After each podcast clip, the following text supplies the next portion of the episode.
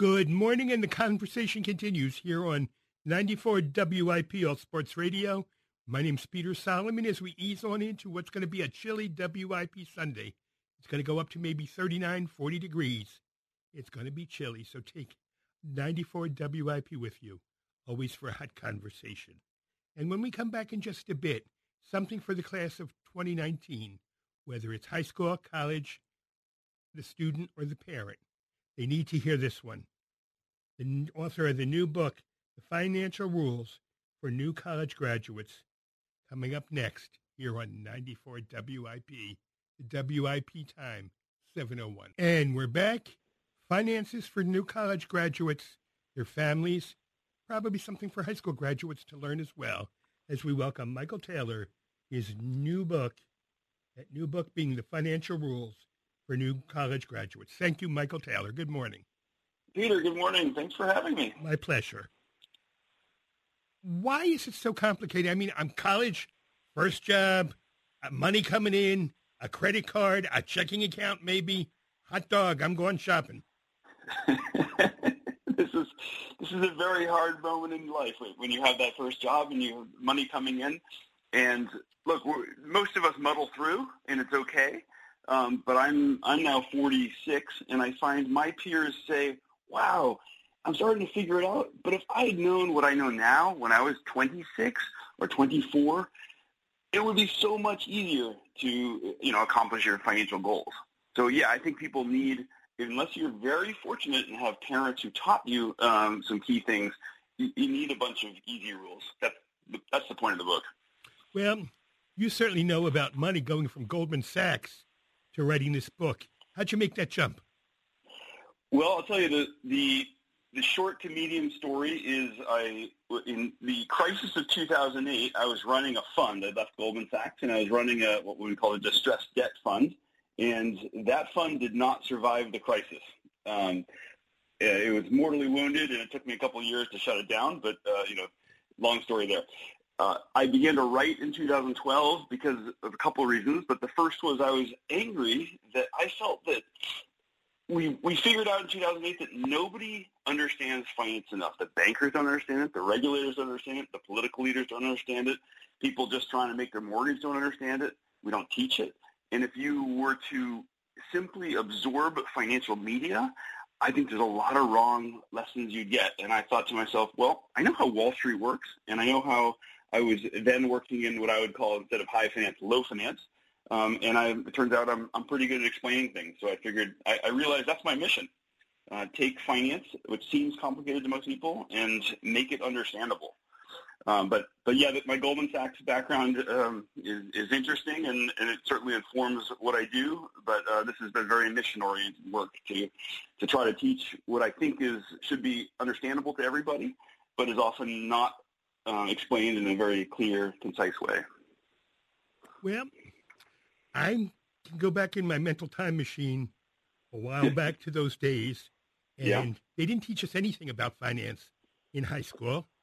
Yeah. My parents basically dealt the, with the family finances behind a closed door. Yeah. Because um, it was none of our business, in their opinion, and nothing in college as well. You know, yep. Got that job. I'm going to spend my money. Mm-hmm. I mean, because when you think about the future, the future seems a long way off. I mean, when you're in your early 20s, you think retirement is like a thousand miles away and you got yep. plenty of time, but you yep. don't, do you? No. so, so you're you're describing what is a hundred percent absolutely typical. I would say that um, part of my mission uh, is waking up in the morning angry because they don't teach any useful finance in junior high, nor in high school, nor in college, and most people don't get it. Um, I'm going to make up a statistics, but I think it, it's based on my anecdotal experience. 90 to 95 percent of people feel like their parents didn't teach them what they needed to know. Frankly, because parents don't really know. There's a few fortunate few, maybe 10 percent of people have sophisticated parents who say, "Here's how it's all going to work," and, and we're going to talk to you about money. But but you're you're describing also very typical money is often a taboo that parents don't talk about. They don't understand it, but or or they have a lot of hangups. Frankly, people have hangups about money. Um, so yeah, you, you you graduate into you're spit out into the world whether it's age 18 or 22 or, or whenever, And boy, there's a lot of decisions, and those simple things that you, uh, simple choices that you make have huge consequences down the line, which are not obvious when you're 18 or 22. It only usually become obvious in retrospect, like I said, you know, in my age, people in my 40s, but certainly uh, folks in their 50s and 60s also go, wow, you know, that was a, that was something I didn't really get for decades, and now I'm starting to get it. so I'm trying to cut through, cut, save people a few decades, you know. Okay, how do you begin? Yeah. I mean, clearly we should buy this book for every new college graduate. Then. Uh, uh, well, well, yes, of course. Um, look, my philosophy is that I can teach the principles and make them very, very simple. And in most chapters, um, there's only one or two big things you need to know. You know, we could know a thousand things about finance, but there's only one or two things on any given topic. Now, I will say that it, it's not necessarily easy to, to do all the things. It's, it's a little bit like, you know, let's start with what you said. You know, you, you have a job and you're trying to save money. How do you, how do you even save money? Uh, I can explain it. It's very simple to explain. Um, it is a little bit hard to do. It's a bit like, how do I lose weight? Well, just eat less and exercise more. Um, but it's hard to actually do on a day-to-day basis. But um, one of the issues that people folk, uh, folks face in their first job, as you're describing, is how would I even go about saving money? And I'll, I'll answer that one for you, which is I think generally we need to trick our minds. We can't leave it to a, oh every every week I'm going to move you know this number of dollars into this other place. Automation is the key word there, and I think we need to program our bank, ask our bank every paycheck or every week or every month, whenever you get paid, take my money out automatically. Don't ask me. Do it automatically and move it into this account that I can't access. For me, that is the most practical and realistic way to, to save money. Most people can't, uh, you know, some people can, but most people can't take the money that they have and not spend it. So you need to, you need to kind of trick yourself. I, I think of it as the, uh, the Jason and the Argonauts approach to it. You, you're going to be tempted by the sirens on the side of the cliff, and you say, tie me to the mast. You know, let me go through this temptation by tying me up. And essentially that's what automation does. It says, just don't let me be tempted by the money in my account. Take it out while I don't even have control over it and put it into this hard-to-access account. That would just be one approach to saving money. Well, I confess I did that. Um, probably not. Probably not enough. But yeah. early on, I recognized the money I didn't touch is the money I didn't spend. So mm-hmm. thank God for payroll deduction. Um, yeah. For savings bonds and um, for deferred compensation. Yeah. Well, so this issue of automating, it works. You know, the federal government has figured out that automation is the only way they would be paid taxes on time because nobody's going to save enough on their own. I mean, a few people do, but most don't. So that's payroll deduction of taxes. The the entire 401k uh, defined contribution industry is built on this idea that we take the money out of your paycheck before you even see it. Those seem to work tremendously well once you have it set up. Uh, and we just need to, if you need to save money beyond that, we need to set up other systems that are a lot like taking out your taxes or like a lot like your your uh, defined contribution plans. Okay. Um, that's a way to save money, but there are a lot of reasons you got to spend money too. Um, you want to leave home very often yep. and pay rent. Now, when I first got out of school, I was still living at home, and my parents mm-hmm. started charging me rent. And mm-hmm. I, I, grumbled, but I handed in the money. Um, but that was another reason to get out because if I'm spending money on rent, I might as well spend it on my own place, not theirs. Have fewer rules to be at home, right? They're gonna they're gonna have some restrictions on the young person, right? But how do you know how do you know what you can spend on rent? Any suggestions? I do. One of the rules I have for, and I, I part of this book came out of teaching a course at a place called Trinity University in San Antonio, Texas, which is where I live. And what I tell the college students is you don't know this yet, but your first job, probably your second job, whatever city you move to, you will not be paid enough money to actually live in that city because the price of rent is set for people who are in their 30s, 40s, 50s, and 60s who have already uh, appreciated raises and bonuses, and they get paid to actually make a living when you're in your 30s and 40s and 50s. But 20-year-olds are considered too great a risk to actually pay a living wage. So you will be systematically underpaid. And you need to understand that when you move to a new city, that this is not a. I don't care who it is. You're not going to be paid an affordable amount at age 22. So how do you get around that? There's there's no good happy way, but one is you need to choose rent that seems to be far below what the lifestyle you deserve. So that, that means living in a place that is less chic or less safe uh, or less fixed up than you think than probably where you came from. And making that choice is really is probably hard unless you have an instinct for cheap living. But it may mean having a roommate beyond living in the dorm that you didn't really want. But these choices um, are probably essential until you've gone through a few rounds of raises in your next, your second or third job where you could probably start to make an actual living. And I, I just fear that if you don't know that ahead of time, you could easily get into the trap of, well, I, you know, I'm paying my rent and I'm going out for drinks. And, and frankly, I, I just don't think unless you have a trust fund, you're going to be able to make all of your bills at the end of the month. So yeah, rent is going to be the biggest one. So the biggest choice would be how do I live cheaper than I, frankly, than I deserve or than I want to live? Uh, it's going to be you're, you're probably sharing space. You're probably, if in your case, if you're fortunate enough to be able to hack living with one's parents at that age, uh, that's probably a good way to survive your first job. But th- that is really hard. Um, so yeah, rent is going to be the, the, the number one determinant of whether you can make your bills with your first job out of college. I think uh, it gets you know. Then there's some other choices, but that's probably the most consequential one. Is there, though, a percentage of your income you should look at for rent? I don't have any formula that way. Um, I, I, don't, and uh, it probably depends on where on this income scale you are. I don't have a good, I don't have a good uh, formula there. I, there are other ones that are classic. You know, no more than forty percent of your income if you're buying a house on a mortgage. But even that can be. Uh, those numbers always seem to me a little bit too high. Um, but I don't have one for rent, although maybe we could we could use that translation for, for how much does your mortgage cost. Okay. Next, I think the decision I faced was getting a checking account so I could write checks because the world is less and less interested in cash. uh, how, how, did that go with you? Did you have a checking account before you had a job, or did you have one as a kid, well, uh, I, or a savings account? I had one when I was in college, so when I had to buy textbooks and things like that, I could write a check and the college would accept it.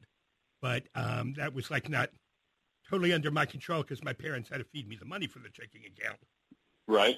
But um, once I got out, I had my own checking account and started writing checks, the electric bill, the phone bill, the gas bill, that kind of stuff. Yeah. It went okay. Yeah. Didn't bounce any checks, so that was success. That's good.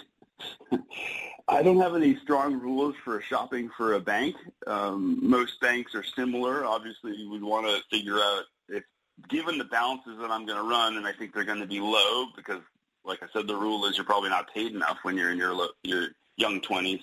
Uh, you want to try to get a no fee checking account and make sure that the balances that you run. But beyond the no fee, I think that's that would be the, the key.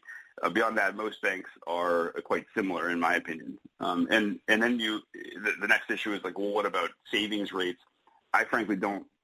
I don't find it that useful to think about what is the interest rate that I can get on my savings. At least it hasn't been for the past mm, 17 years, uh, or at least since the interest rates went down after 9/11. It has not. Banks have not been an interesting place to earn good interest. So I, I don't find shopping for interest rates there relevant, but I do think, you know, shopping for a no-fee checking would be probably the key thing if you didn't already have a bank in the city that you were moving to. No, what I what I did was I went to that bank across the street from my office.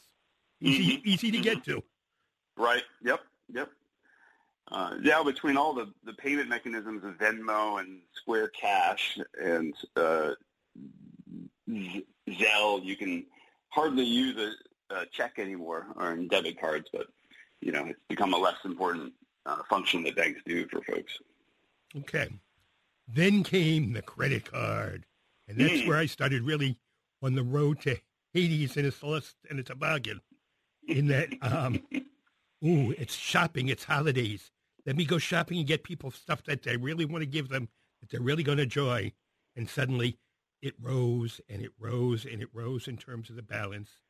And the approved percentage rate was a killer. Yeah. Well, credit cards, we could talk for hours about credit cards. It is, uh, college is the age of acquisition of credit cards. And you and I, when we were in that age, it wasn't obvious that everybody had to have a credit card. Of course, everybody has a credit card now. You start out, 25% of college freshmen do, 75% of college seniors do. So they're, they're acquiring it during college years. Uh, it's as easy to acquire as the common cold. I mean, you just practically walk past some kiosk and they say, hey, would you like a free T-shirt? Yes, I would. Okay, here's your high interest credit card to go with it. It's going to be 25%, but don't worry about that. Uh, and then you're off to the races. You buy the keg or, you know, it's, it's, it is the easiest thing in the world to start piling on high interest debt. Uh, it is hard. Um, it's not it's not complicated, but it is hard to then get rid of that. Um, the thing that I think people should know is how to calculate interest rates, which again is not taught in junior high, it's not taught in high school, it's not taught in college. And I find I had very bright college students in my courses at Trinity, and what the interest rate was and how to calculate it is a thing um, beyond most of them. These are bright kids. It's just never been taught. And you could almost get into a conspiracy theory about why we don't, as a society, teach interest rates, but it is certainly in the interest of the financial industry to not teach this stuff uh, too precisely. But uh, starting in, starting credit card rates, assuming you get past the zero uh, teaser rate, is you know somewhere in the 10 to 12 percent range, but they can legally go up to 29.99 percent. And the rule of having high interest credit card debt is there is no way to build wealth if you are also paying on high interest credit card debt. And so the, good news from a personal finance standpoint, what do I need to know to run my life better, is if you have high interest credit card debt, there's only one rule. Just pay off your high interest credit card debt. The bad news is it's hard to do and it's expensive to do, but things get really, really simple if you carry a credit card balance, which is to say there's nothing more interesting to do from a personal finance perspective. There's no way to make yourself wealthier on a weekly and monthly basis than to cut down that debt until you get to zero. After that, you know, there's a lot more to do. But until then, you can keep things really simple. Just pay that off. And you're listening to WIP Sunday here on 94 WIP All Sports Radio. My name's Peter Solomon. My guest this morning is talking us, to us about financial rules for college senior graduates. Um, his name, Michael C. Taylor, his new book about that and a whole lot more. Michael, stay with me. I've got to run a few commercials. Pay those debts. We'll be back in just a bit. The WIP time, 719. And we're back here on WIP Sunday with Michael Taylor, his expertise, finance for the college, new college graduate, his new book, The Financial Rules for New College Graduates. My name's Peter Solomon. Now, I got, I got that high credit card balance going because I was very generous at Christmas and I was basically only being able to make the minimum payment. And with the minimum payment, you never get ahead. Um, and I was very lucky to have a father who decided, okay, he's in trouble. I'll bail him out this one time. Make it very clear this is the last time. And he did, in fact, bail me out. Wow. I was very fortunate. Yes, I was. Did, did, did you get any stern talking to at the time, or did you feel, wow, I don't want that to happen again, and I, I want to uh, go forth and do different do different things with my debt? A little bit of both, actually. a little bit of both, but that's another discussion. Um, sure. Hmm. All right. Then, as I said, I took what I could get to save through payroll deduction, and that was helpful. But mm-hmm. back, I was young then, and um, the question of an IRA came up. What do you think about IRAs? Right. Well, it's a, it's the first step, and the first thing that I think about is that a 20-something should not, uh, as as you even alluded to before, don't disregard retirement. It seems like a half a half a century away, and it is, but that half a century comes comes down the pike awful quick. The reason why every personal finance person tries to tell the 20-something to think about retirement, even when you're in your 20s, is that the, the finance people know about something called compound interest. Compound interest is the math that says if you take tiny steps, like put away very small amounts of money, and then you're able to compound that for decades, there isn't any way you wouldn't end up pretty wealthy in the long run. So an IRA is a retirement account that anybody can open as long as you have income. You don't even have to have a, a fancy job that has a payroll deduction or defined contributions. Everybody is eligible if you have income to, to open up an IRA. So even um, any, any income that you're making outside of the home, and it's limited to $6,000 this year, but traditionally it was back in the day, 15 years ago, $2,000 and then $5,000. Now it's $6,000. But if you were able to put away $6,000 at age, say, 25, and that's a lot of money, I'm, I'm going to say out front, if you're 25, it's hard to come up with $6,000. But if you were able to come up with $6,000, that's the maximum in a given year, and you could re- earn a return like 6%, and then you wait 40 years till your retirement age at 65, it's worth $61,000, so 10 times the amount that you put in.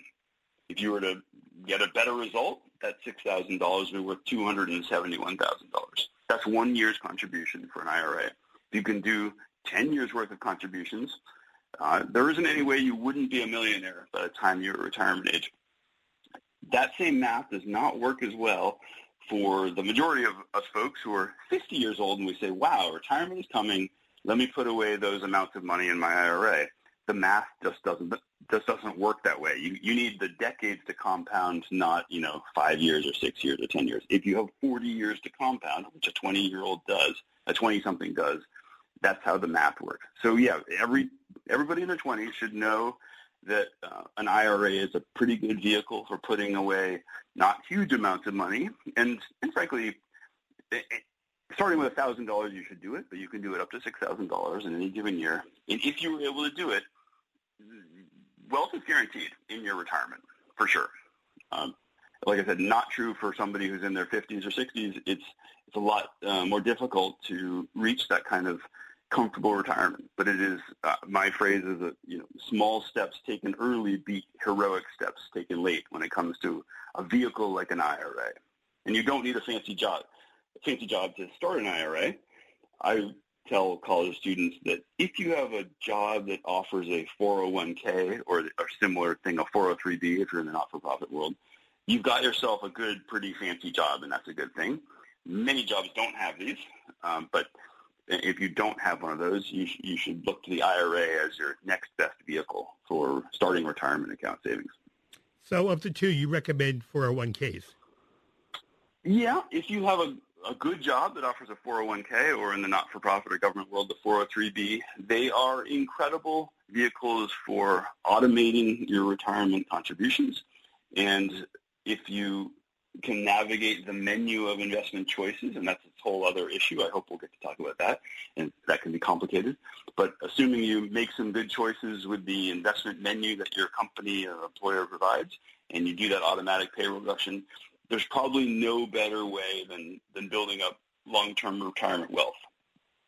Part of the magic is the automation, and part of the magic is time. You have this is by definition retirement money, so by definition we generally have decades to go, or at least many years. And then part of the magic is these are all tax incentivized or tax advantage accounts. The the federal government has set up a system to say we want people to be be saving money for retirement. So we'll give you a tax break in a variety of ways with these accounts. So between all those factors, the automation, uh, the time, and the tax break, there's almost no better vehicle for building wealth.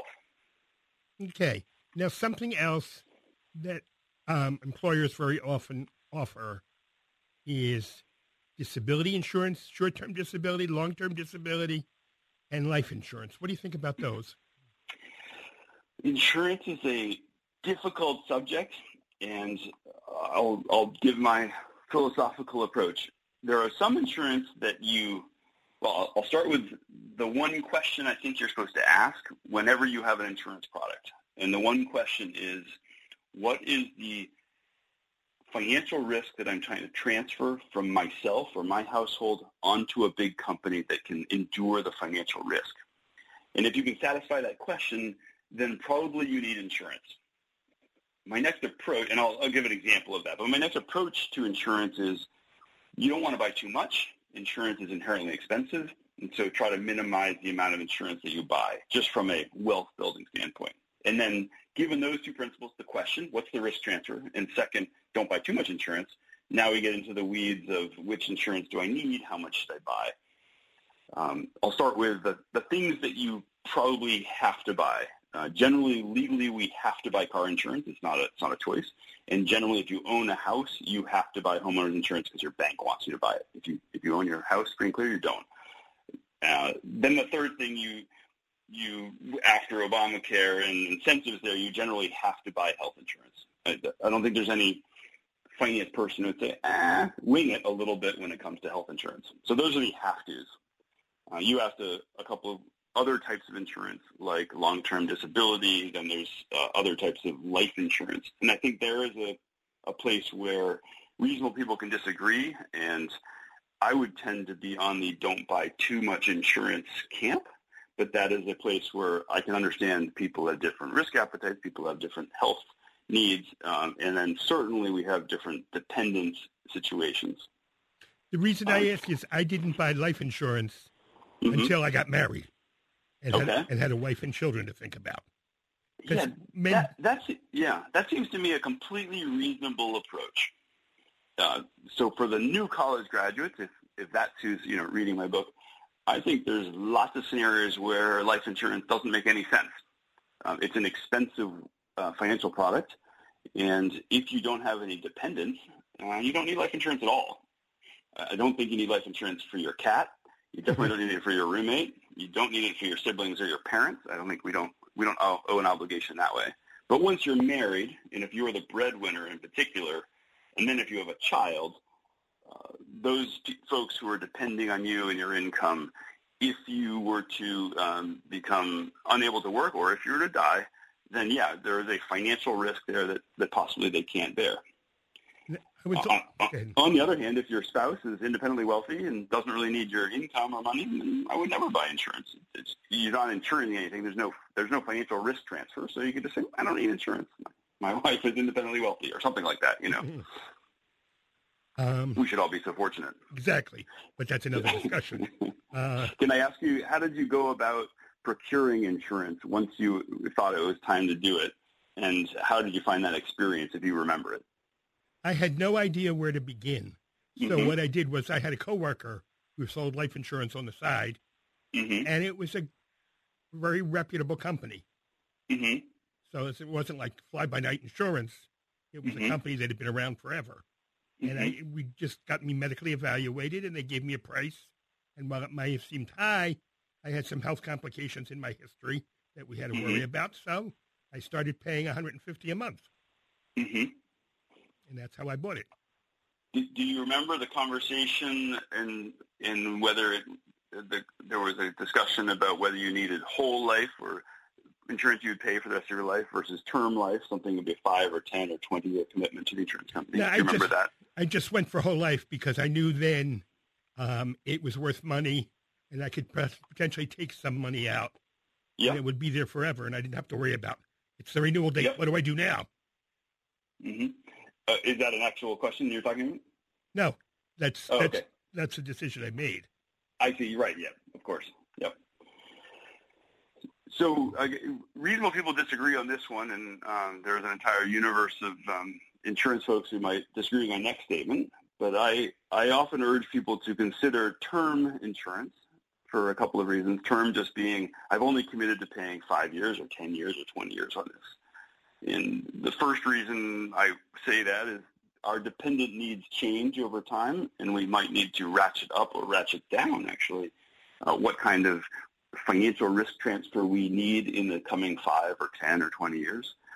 Um, if you know that you need to leave a, a, pot of money for a spouse or a dependent child, then um, that's going to push you closer to whole life insurance. But sometimes we don't need know what we're going to need, and sometimes it is possible to, if you can build up enough of a nest egg or build up wealth independently of an insurance product, you can self-insure through investments. And so I, I tend to urge people to try to do that, especially if you start young. That is a possibility that you could do, uh, and and then therefore you could do, you could solve the problem of self-insuring cheaper by having term life insurance and building up a nest egg. This is a it gets a bit complicated there, but I think it's um, it is at least plausible and at least something to, to think about.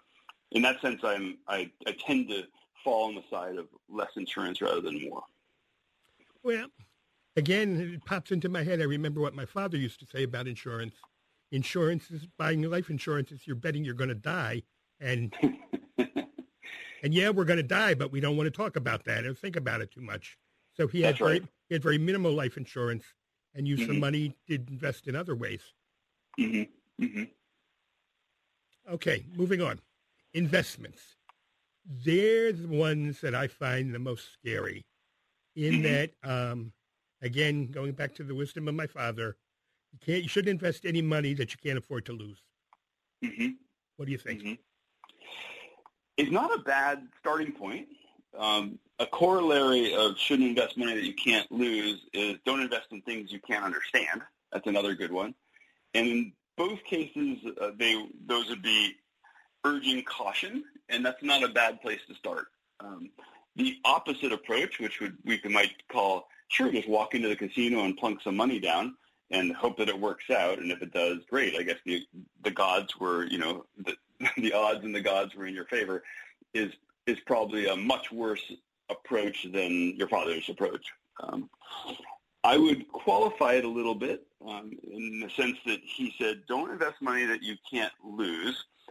I would say um, if you have a time horizon longer than in my my rule of my book is five years, then you it is plausible and reasonable to invest in what I call risky assets. And risky assets uh, includes everything from stocks to real estate to even more exotic things. But let's just st- stay with the things that we mostly know, stocks and real estate. If you have a kind of a, t- a five-year or more time horizon, it is a reasonable thing to do to invest in those things, even knowing that there is some risk of loss. But I would say done properly, there's generally not a risk of 100% loss. And by properly, I mean uh, in the stock sense, you're not buying a single stock. Any single stock could be 100% loss. But a basket of stocks, a, group, is generally not going to zero. Although I would say you could, you're certainly in any stock. there are no 100% safe stocks. You could certainly lose some money.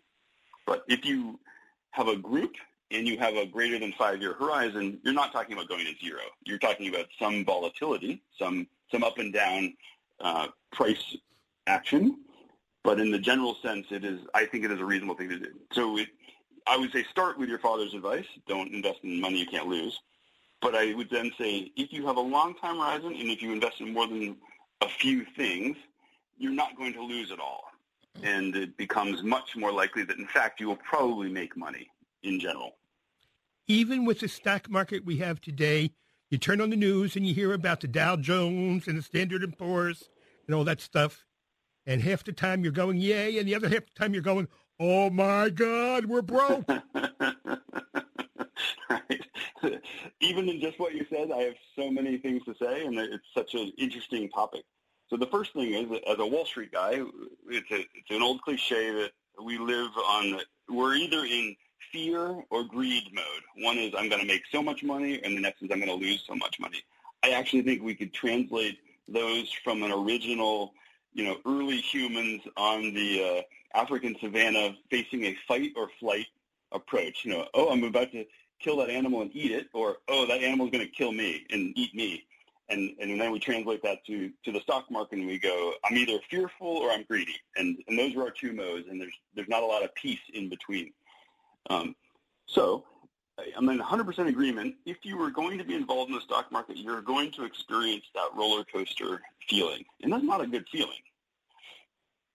On the other hand, um, and I, I, I, address this in chapter two of my book, uh, I think financial media does a deep disservice, generally speaking, and I'm saying this as somebody who's in financial media. I write a newspaper column and, and I have a finance blog, so I'm in financial media. But financial media does a very bad service to most people because it encourages this fear and greed approach and in a very short-term way.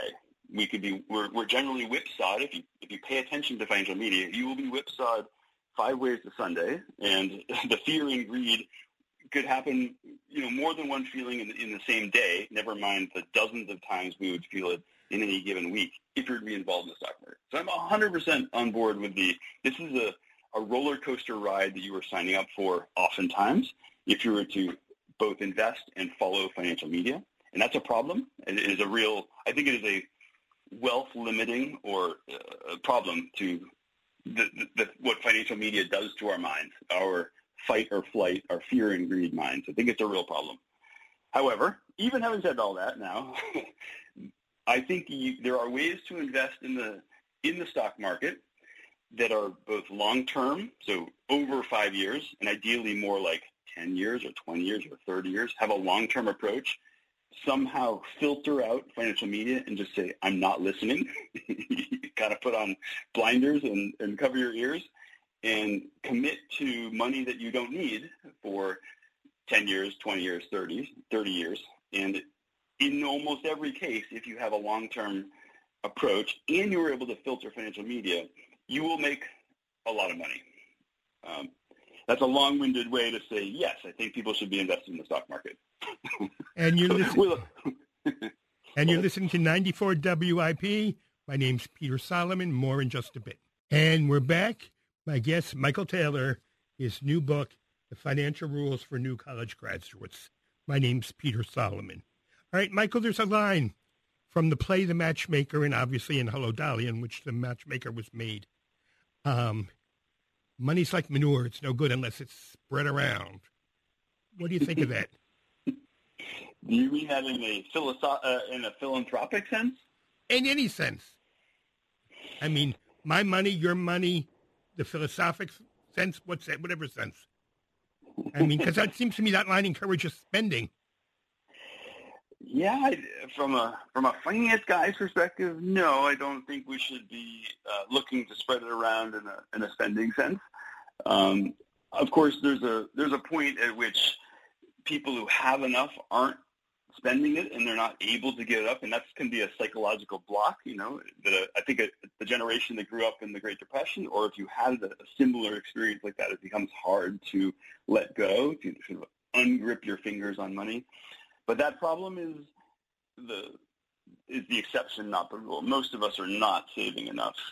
Half of American households don't have any appreciable net worth. You know, 40% of folks have no retirement savings. So um, as a general rule, uh, most people need to be saving more, not spreading it around more. All right.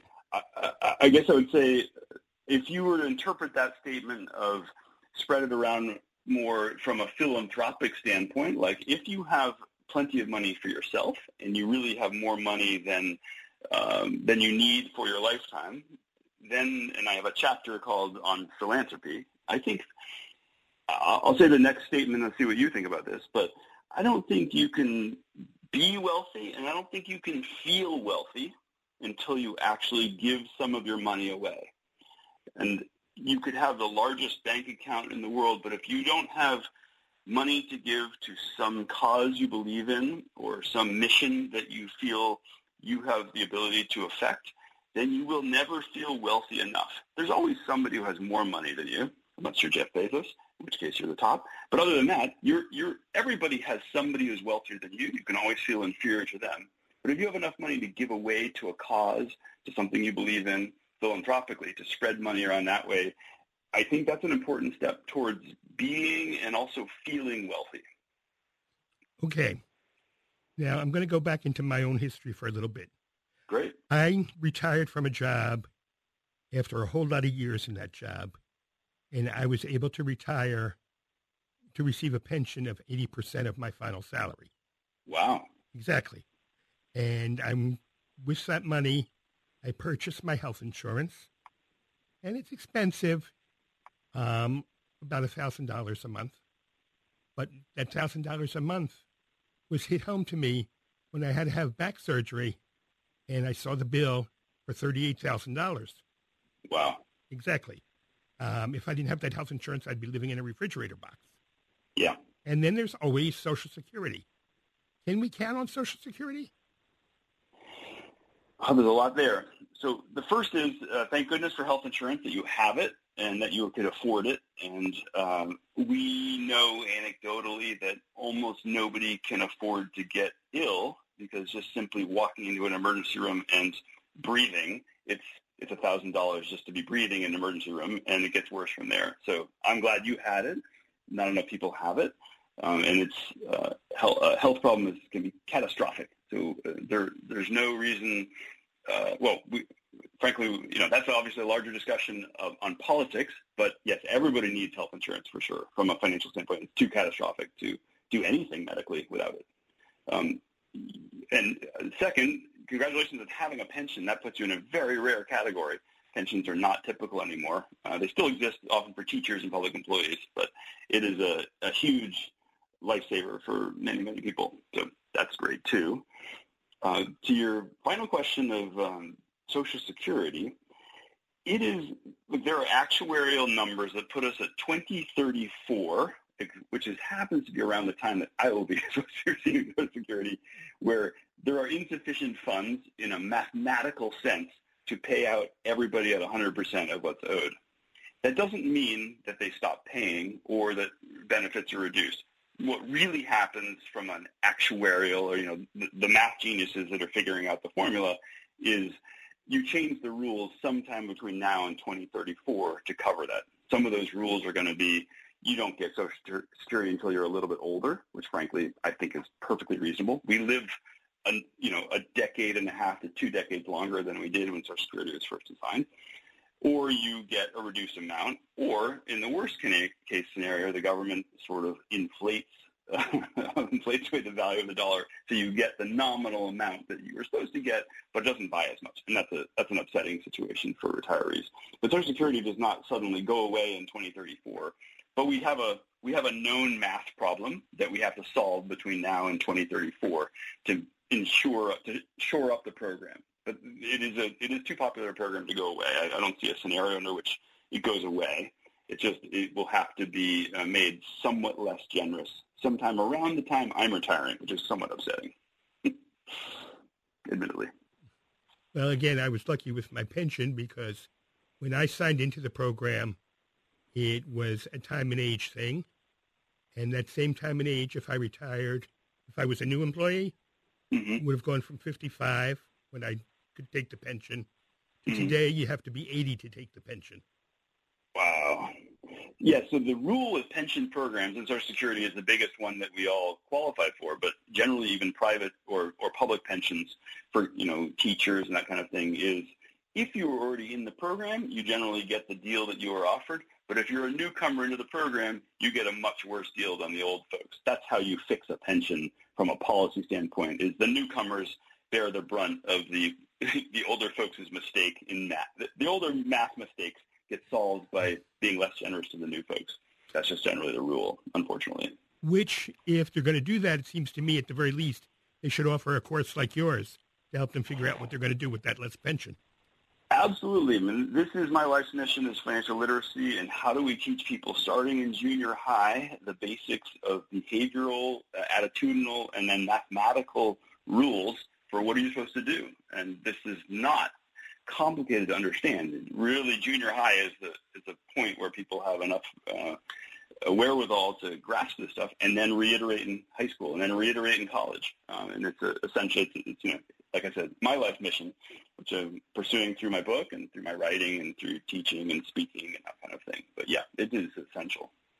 But how do you do all that when we live in a society that encourages acquisition encourages buy it now, encourages get the biggest, the brightest, biggest, the brightest, the bestest that you can find. Yeah, most people don't have, uh, you know, if you're real, really lucky, you have parents who help you filter this stuff. If you're not as lucky, then you have the problem of financial media, which I, I gave you a little bit of a rant there, but I really feel that the folks who cover the financial industry are doing us a disservice of uh, teaching fear and greed rather than sort of a calm generational decade to decade approach. And then obviously uh, the consumer culture that teaches us that you're not a millionaire unless you actually have the bling hanging around your neck or if you have it in the car that signals to the world how wealthy you are. And there are counter messaging going on, but it's it's much quieter and it's harder to find if you don't have a guide to the counter messaging. And the counter messaging would be classic financial books like The Millionaire Next Door, in which uh, famously from 20 years ago, uh, the professor of, of business went and he, he interviewed millionaires, like, and and they generally they were driving outdated cars and they had these big bank accounts, but they didn't show it. And that kind of we don't know that from uh, from media culture and from consumer culture, but it is the reality when you spend some time with wealthy folks. You go, oh, there's a lot of wealthy folks who are not showing it in their car or their house or their bling, but they're just quietly accumulating assets. And you go, oh, so that exists. But you really wouldn't know it from, uh, you know, watching YouTube or, or watching TV. It's hard to find that messaging, if, especially if you're a kid, if you're a young person. You kind of realize it over time. Huh, there's some really uh, modest down low wealthy folks. Um, but it's, it, like I said, yeah, that messaging is harder to come across. Got a website, Michael Taylor? I do. I've been writing since 2012 on bankers-anonymous.com. The name comes from the idea of we have to get uh, sober and realistic about finance. So uh, a banker who uh, you know went into Bankers Anonymous. And your book certainly can be ordered through Amazon and probably yep. Barnes Noble as well. Yeah, Target.com and Barnes and Noble and Amazon. It's on. There's a Kindle version. Um, certainly ask for it at your neighborhood bookseller if you don't want to support giant conglomerates. But yeah, all the, all the big ones online. You can order it there. The financial rules for new college graduates is and while easily findable. And while it's for new college, would you buy this book for a high school graduate who's not looking at college? I would. My 13-year-old is she's a bright kid and a good reader, but she understands it completely. I've been giving talks to groups of high school students, uh, you know, 109th graders last week, and you know it's not too early to start, and they can absolutely read this. It's it's not complicated writing. And I'd like to say thank you to Michael Taylor, his new book, The Financial Rules for New College Graduates. Consider it as a gift for that graduate of either high school or college coming your way. Thank you, Michael Taylor. Peter, thank you so much. My really pleasure. And it's been another edition of WIP Sunday. Stay tuned for Sports Talk with Sonny Hill. If you can, thank you to Phil Jackson, this morning's producer, and to Ann Tideman Solomon, my dear wife and associate producer. Couldn't do the show without either one of you. Nothing left to say but find love, save a dollar. See you soon.